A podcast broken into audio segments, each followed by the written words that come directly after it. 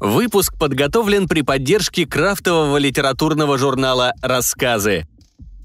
Из специального выпуска «Слишком много роботов».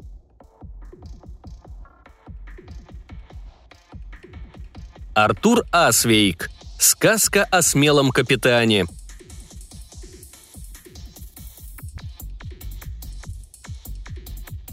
«Мам, расскажешь мне сказку?» «Конечно, милая», — улыбнулась мама в третий раз, проверяя все замки на двери. Хотя сейчас защитой были даже не они, а то, что потайная дверь никак не выделялась среди других стальных листов коридора. «Про Лорелею», — мягко кивнула мать, включая систему слежения, чтобы видеть перемещение чужаков по отсекам дома. Это было единственное, что она могла сейчас сделать. Систему безопасности те вывели из строя в первую же минуту после приземления на астероиде. Аша повозилась в спальном мешке, устраиваясь поудобнее, и приготовилась слушать. Жила-была девушка по имени Лора. Негромко начала мама.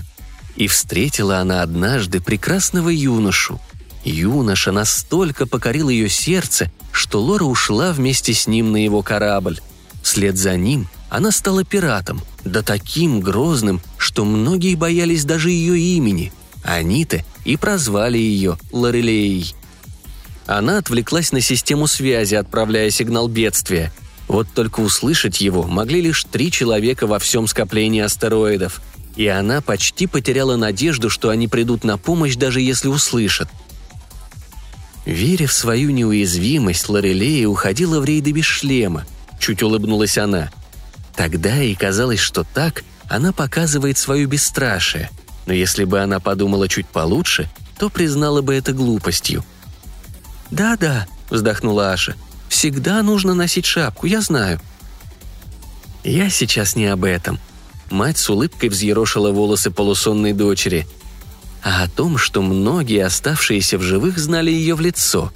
Ее объявили в розыск, но поймать так и не смогли — потому что ее муж был смелым капитаном, который сумел бы спрятать корабль даже за самым маленьким островком. «Ну-ка выходи!» – раздалось в коридоре. «Лучше покажись сама, иначе будет хуже!» Она крепче прижала дочь к себе, надеясь, что та не выдаст их каким-нибудь неосторожным звуком. Обладатель громкого голоса протопал по коридору куда-то дальше. Женщина бросила взгляд на систему слежения, мысленно ругая себя за то, что отвлеклась. «Ты забыла рассказать про песни», — шепнула Аша. Ларилея любила петь. Шепотом отозвалась мать, снова подавая сигнал бедствия. После каждого успешного рейда она пела что-нибудь новое о далеких звездах, о ветрах, наполняющих паруса, о безжизненных местах, притягивающих беспечных путников. И перед абордажем она пела, для удачи, и это тоже стало причиной, почему ее звали Лорелей. Внезапно стены пошатнулись, пол вздрогнул, а из коридора донесся грохот взрыва. Аша не сдержалась и испуганно вскрикнула, тут же зажимая рот обеими руками. Женщина внимательно оглядела экран системы слежения. К десятку чужаков присоединились еще четверо, разнеся главный шлюз выстрелом с приземлившегося корабля. «У них было все», торопливо продолжила мать, заканчивая сказку. Возможно, последнюю сказку в жизни. Они построили хороший дом, у них было трое преданных друзей, только они знали о том, где этот дом находится. Лорелея оставила пиратство, когда поняла, что ждет ребенка, прелестную дочурку, для которой им не жалко было ничего на свете.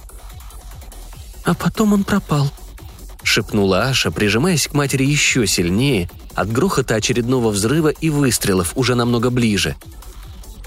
Да, смелый капитан ушел в очередной рейд и пропал.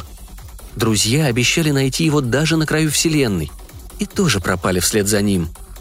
Мать напряженно следила за перемещениями чужаков под куполом дома. Они явно враждовали между собой. Пока трое приземлившихся убивали тех, кто до этого искал ее и Ашу, четвертый сразу же направился к потайной двери – «Ты никогда не рассказывала мне конец этой сказки», — негромко всхлипнула Аша, обнимая мать еще крепче. «А в конце этой сказки...»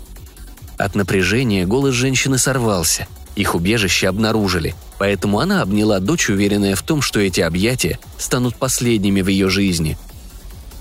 А в конце этой сказки негромко раздалось за дверью. Верные друзья спасают смелого капитана из десятилетнего заточения, и он возвращается домой, к своей семье –